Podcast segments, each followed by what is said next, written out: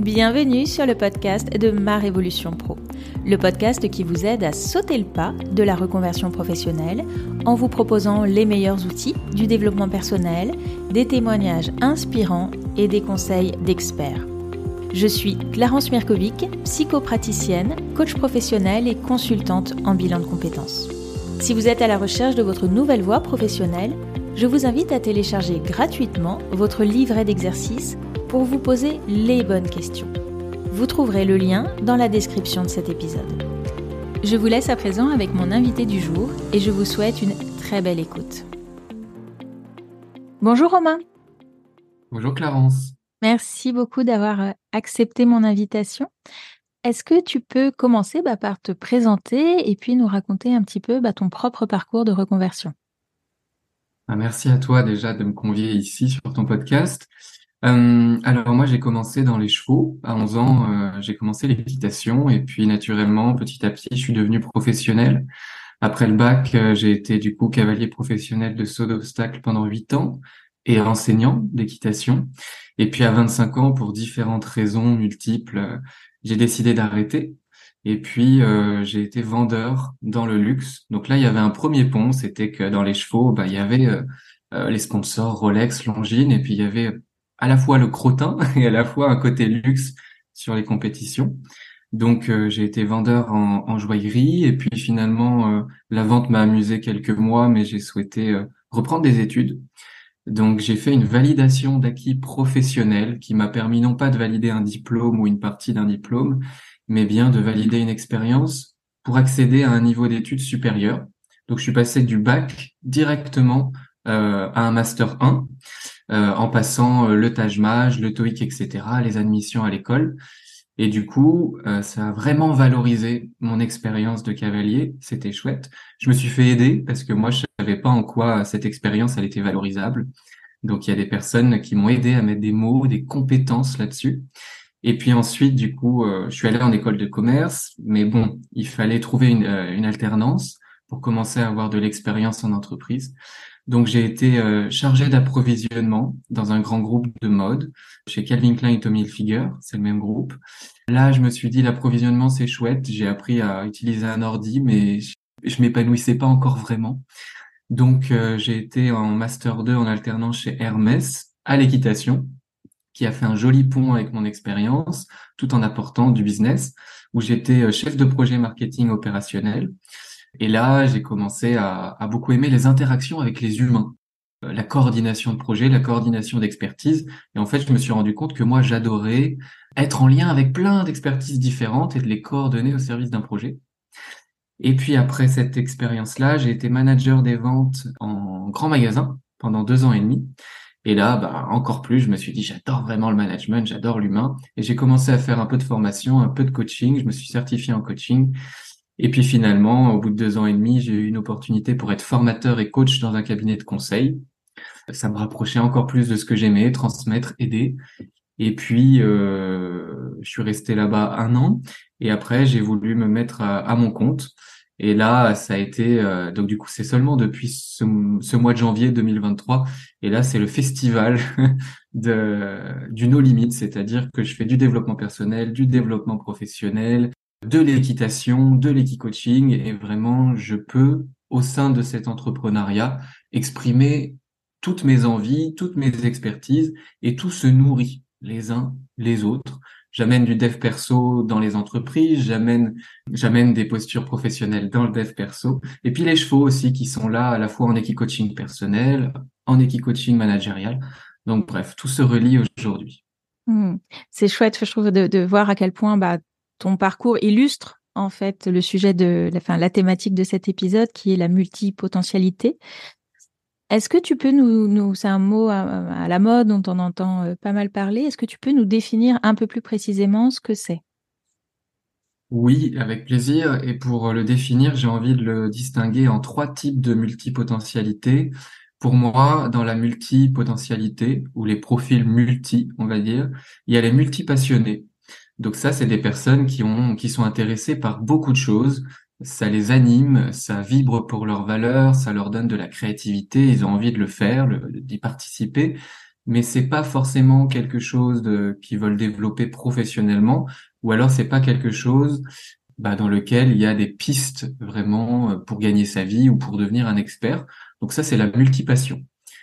Ensuite, euh, il y a la multipotentialité. Donc là, c'est vraiment l'idée de se dire que on a du potentiel, vraiment euh, un potentiel de talent à développer dans de multiples sujets, dans de multiples domaines. Et là, l'enjeu souvent, c'est de d'apprendre qu'on n'est pas obligé de faire tout ce dans quoi on pourrait être bon, parce que sinon on s'épuise. Et puis ensuite, il y a la multi-expertise.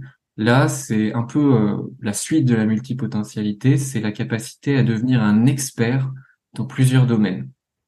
C'est difficile de l'accepter, surtout quand on manque de confiance en soi ou qu'on a un petit syndrome de l'imposteur. Mais par exemple, moi aujourd'hui, j'arrive un peu mieux à dire que je suis à la fois un expert en développement personnel, à la fois un expert en formation, en management, je forme aussi les formateurs, et à la fois un expert en équipe coaching et à la fois un expert à, à cheval, directement avec les cavaliers. Donc ça, c'est la multi-expertise. Donc dans la multipotentialité, il y a aussi la multipassion et la multi-expertise. Comment on se reconnaît dans, dans l'une de ces choses-là, d'autant plus, comme tu le disais, que le syndrome de l'imposteur peut venir, euh, ben, peut nous dire « mais t'es qui, toi, pour te prétendre multipotentiel ?» Comment savoir qu'on a justement plusieurs potentialités? Comment tu dirais, enfin, quels peuvent être peut-être les signes pour les gens de, de se repérer là-dedans? Il y a des signes désagréables et des signes agréables, un peu comme les émotions.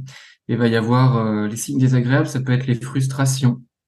Euh, la perte de confiance en entreprise parce qu'un multipotentiel qui n'est pas compris, qui n'est pas intégré dans sa multipotentialité, eh ben, il va perdre confiance parce qu'on va le limiter à un domaine et puis il peut finir par croire que les autres domaines, c'est pas pour lui, euh, qu'il n'est pas légitime. Donc, il y a la perte de confiance, il y a la frustration de de de pas pouvoir contribuer assez, de pas pouvoir déployer toutes ses ailes, un peu comme un oiseau qui vole, voilà, euh, qui lui manque des plumes. Et puis, il y a des, des symptômes agréables, je dirais, en tout cas, des, des signaux agréables. Ça va être ben, l'envie, la motivation et cette conscience qu'on est capable de faire plusieurs choses.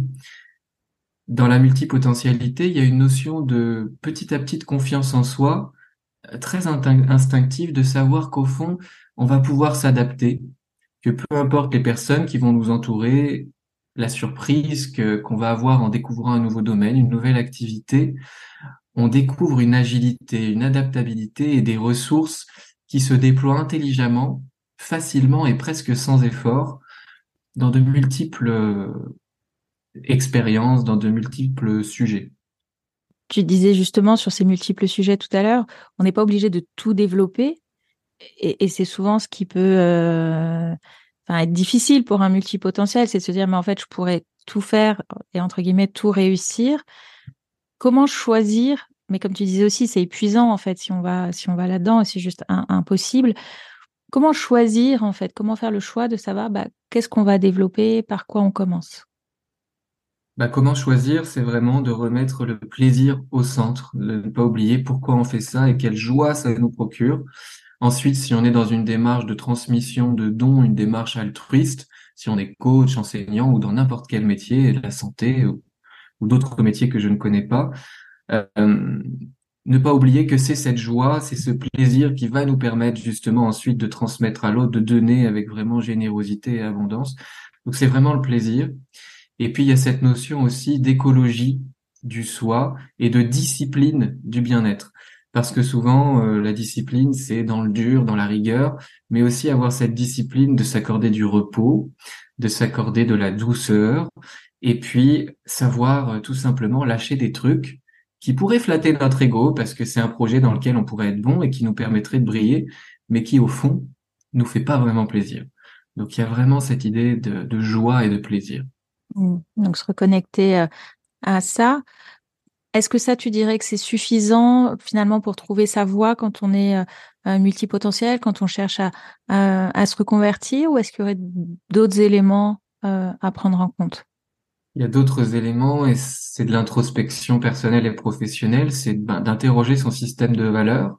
Qu'est-ce qui est important pour moi dans la vie en général et dans la vie professionnelle? Et puis ensuite, j'aime bien parler de l'exercice des trois M, euh, mission, moyen, mantra. Quelle est ma mission professionnelle ou ma mission de vie? Ça peut être la même chose. Moi, par exemple, c'est accompagner les individus vers l'harmonie dans leurs différentes sphères de vie. Donc là, c'est un peu le slogan comme une entreprise. C'est le slogan de nous qui définit notre mission. Et puis ensuite, une fois que j'ai ma mission, le deuxième M, c'est d'aller voir les moyens. Quels sont mes moyens, vraiment dans le monde physique, qui me permettent de mettre en œuvre, de servir cette mission? Et il peut y en avoir entre un et trois, c'est bien. Par exemple, moi, ça va être le développement personnel, le développement professionnel et ce que je fais avec les chevaux. Ce sont les trois moyens qui me permettent de servir ma mission.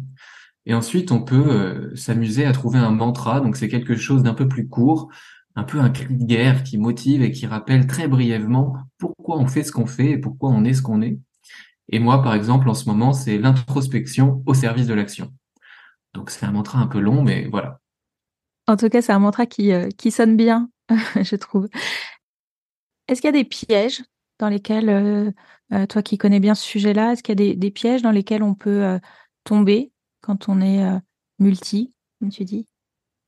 Le piège principal, c'est l'ego, parce que surtout aujourd'hui, on a des étiquettes euh, qui nous collent à la peau et qui nous servent à la fois.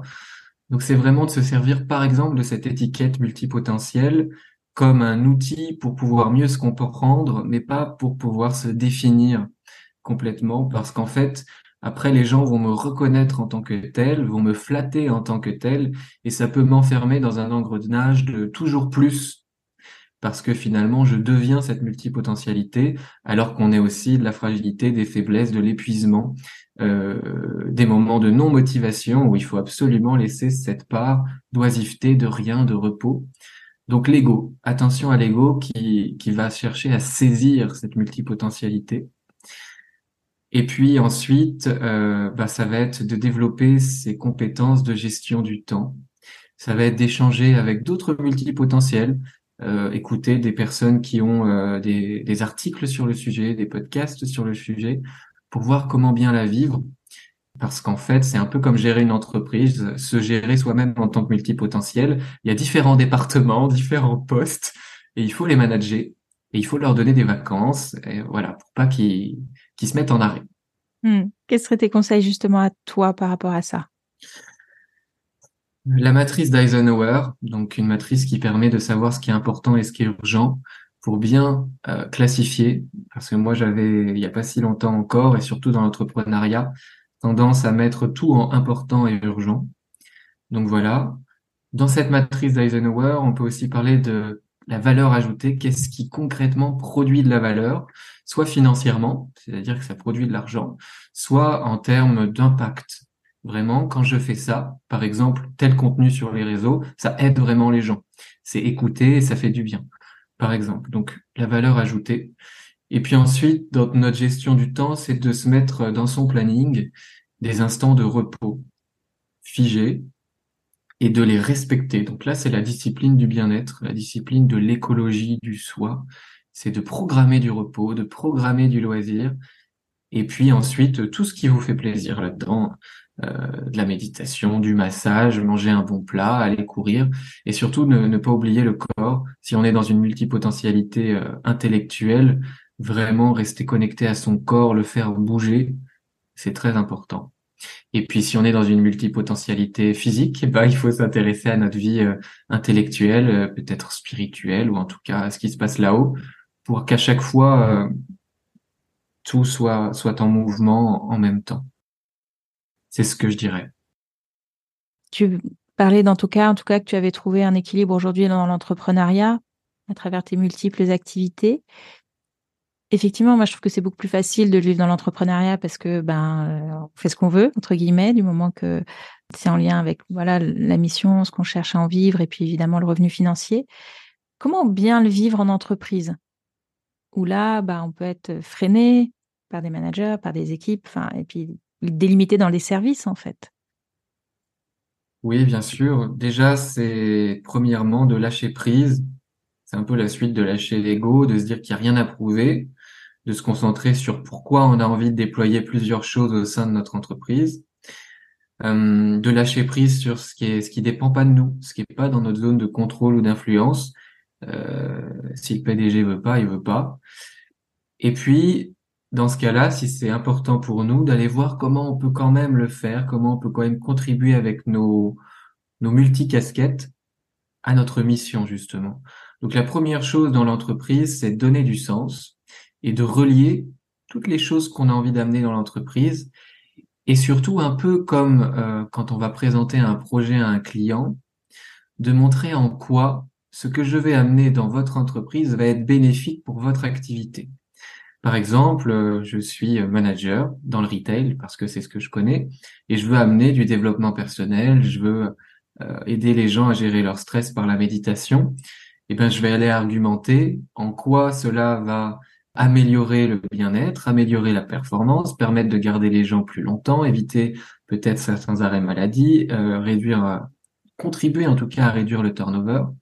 Vraiment présenter en bénéfice client, en bénéfice entreprise, mes potentiels qui vont être incarnés euh, dans cette structure.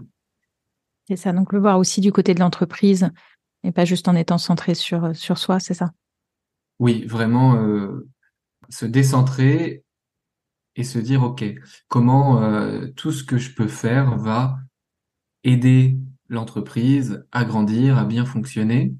Et puis ensuite, aussi, pour se foutre un peu la paix, amener un peu d'humilité là-dedans et se dire qu'on peut pas changer le monde, qu'on peut pas changer l'entreprise en intégralité et qu'on va simplement pouvoir faire euh, ce qui nous est autorisé à notre échelle. Et ensuite, même si c'est pas une autorisation en termes de poste ou de mission, ce qui arrive souvent, on peut quand même, dans notre posture professionnelle actuelle, amener tout ça et vraiment euh, l'incarner finalement. Indépendamment d'une validation d'un supérieur ou d'une direction, il est possible d'incarner dans notre énergie, dans notre manière de nous comporter, de travailler, tout ce qu'on aime. Et si malgré tout ça, c'est pas suffisant, est-ce que tu dirais qu'avoir des multi-projets, c'est-à-dire être salarié et en même temps peut-être avoir un business à côté ou des passions à côté, peut permettre à, au multipotentiel de, se, de s'équilibrer? Oui, tout à fait. Il y a beaucoup, beaucoup de multipotentiels qui ont un job. Donc ça, c'est une expertise avec, euh, bien sûr, plusieurs casquettes, plusieurs talents qui peuvent s'exprimer dans le job. Et ensuite, ils ont des activités annexes. Euh, moi, par exemple, quand j'étais employé, je, je prenais des cours de jeu d'acteur et puis je, je faisais des petits tournages sur mes vacances ou les week-ends. Et voilà, et ça me nourrissait énormément et ça me permettait d'être euh, équilibré. Je faisais du cheval aussi, je donnais des cours d'équitation. Et en fonction de, du temps et de mon énergie, ça s'équilibrait. Donc oui, mmh. il est possible d'avoir des projets parallèles. Et puis ensuite, si ça, ça ne suffit toujours pas, eh bien, euh, on peut réfléchir à, à organiser sa vie professionnelle différemment. Et là, bah, c'est quelqu'un comme toi qui en parlera mieux avec le bilan de compétences ou le coaching ou ou d'autres outils, d'aller voir en fonction de mon jeu de cartes, de ma vie perso, de ma vie pro, de mes envies, quels sont les scénarios possibles. Mmh. On a tendance, enfin j'ai l'impression en tout cas, quand les, en tout cas les gens qui écoutent ce podcast sont souvent des personnes qui se posent beaucoup de questions sur leur parcours et qu'à ce moment-là le, de leur vie, le, ce, ce côté multipotentiel peut être vu comme un, un désavantage, euh, je ne suis pas comme tout le monde, je ne me reconnais pas vraiment dans, dans, dans les choses. Qu'est-ce que tu aurais envie de leur dire, toi, par rapport à ça, finalement? Quels sont les avantages à se reconnaître euh, dedans? C'est de dire que si on, on plante un arbre dans un mauvais terreau, il ne va pas pousser. Euh, si je plante un chêne dans le désert, il ne va pas pousser. Si je plante un, un cactus dans une prairie, il ne va pas pousser. Donc, c'est euh, de se dire que ben, vous êtes une belle graine qui demande à pousser, mais qui n'est pas au bon endroit. Voilà, et pour répondre à ces questions, ça serait dans un premier temps de se recentrer sur soi et puis de se faire aider. Moi, je me, ben, je me fais coacher souvent ou alors j'ai fait euh, des thérapies. Euh, en tout cas, moi, ça m'a aidé. Il y a différentes possibilités pour y voir plus clair. Mais voilà, de, de trouver une aide à l'extérieur, un, un miroir finalement, que ce soit un coach, un thérapeute ou un art, une passion, un cheval par exemple. Mais euh, voilà, trouver quelque chose qui va nous permettre de prendre du recul, de détricoter le sac de nœuds que l'on se fait dans notre tête avec nos multiples potentiels. Et puis, d'aller par l'introspection, passer à l'action, par l'introspection, euh, découvrir euh, vraiment qui l'on est, ancrer les valeurs qui sont les nôtres, ancrer euh, ben, notre mission de vie, notre mission professionnelle, ce qui est important pour nous, être un peu plus sûr de qui l'on est, pour ensuite être un peu plus sûr de ce que l'on fait. Et on est dans une société où on s'identifie beaucoup au faire, faire, faire, faire. Et du coup, quand on est dans le doute par rapport à ce que je dois faire, ben, la première réponse, c'est d'aller explorer ce que je dois être et ce que je suis. Voilà. Et ensuite, de se faire aider et de définir un projet professionnel, en entreprise ou non, qui puisse intégrer un maximum de nos parts. Et puis des fois, on se rend compte en explorant un peu que finalement, on est très bien dans un job à faire une seule chose et que tout le reste, même si on l'exprime pas dans notre métier, c'est toujours là. C'est toujours à l'intérieur de nous et il y a plein de moyens de l'exploiter dans notre vie familiale, dans notre vie de loisirs. Donc voilà, mais je dirais que c'est d'aller quand même voir ce qui se passe à l'intérieur de nous. Est-ce qu'il y a une dernière chose que tu souhaites ajouter sur ce sujet ? Alors ça va être un, une chose un peu perchée, mais c'est euh, de réfléchir à la relativité, à l'interdépendance des choses quand on est un petit peu pris dans ces tourments, questionnements et, et de, de sacs de nœuds avec tous ces potentiels qui sont là, c'est de prendre la hauteur, de réfléchir au monde, au nombre de personnes que l'on est, l'être vivant qu'il y a sur Terre, et de se dire, ok, euh, dans cette vie-là que je suis en train de vivre, peut-être que je vais pas pouvoir euh, être Mère Teresa, être P D G de, d'une grande multinationale, et en même temps euh, euh, un grand artiste, et en même temps, euh, voilà, de se dire, ok, Euh, j'ai une petite place dans le monde qui a une contribution qui est aussi importante que tous les autres euh, êtres vivants ou humains. Et dans cette vie-là, bah, je vais faire ce que je peux. C'est de s'enlever un peu de pression. Moi, j'aime bien parler de l'humilité au service de la paix, de se rappeler euh, notre place dans ce monde qui peut donner un peu le vertige, mais qui nous offre aussi de la relativité, de se dire que tout ne dépend pas de nous, qu'on a un impact, mais qu'on n'a pas non plus à sauver le monde et à tout faire un maximum dans cette vie-là. Donc c'est une notion un peu euh, un peu spirituelle, mais voilà, la relativité. Super, ben je te remercie beaucoup Romain pour pour toutes ces euh, pour pour cette discussion, pour cet échange. Si on a envie d'en savoir plus sur toi, où est-ce qu'on peut te te retrouver ou te suivre ? Ben, il y a mon site internet romain bas maison point f r où là on retrouve euh, tous mes services de multipotentiel, perso, pro et chevaux. Et puis, euh, ben, sur ma chaîne de podcast, dev de soi, D E V et de soi. Voilà, des épisodes et puis des méditations guidées aussi. Super. Eh ben, merci beaucoup, Romain. À merci, bientôt. Merci, Clarence. Au revoir. À bientôt. Merci d'avoir écouté cet épisode jusqu'au bout. Si ce podcast vous plaît, je vous remercie de bien vouloir lui laisser une note cinq étoiles ainsi qu'un commentaire sur votre plateforme d'écoute préférée. Cela permettra à d'autres de le découvrir. Et si vous souhaitez en savoir plus sur le bilan de compétences, vous pouvez prendre rendez-vous pour un entretien gratuit et sans engagement en cliquant sur le lien dans la description de cet épisode. Je suis également à votre disposition pour un accompagnement thérapeutique si vous souhaitez avancer sur des problématiques aussi bien professionnelles que personnelles. Je vous remercie et je vous dis à très bientôt.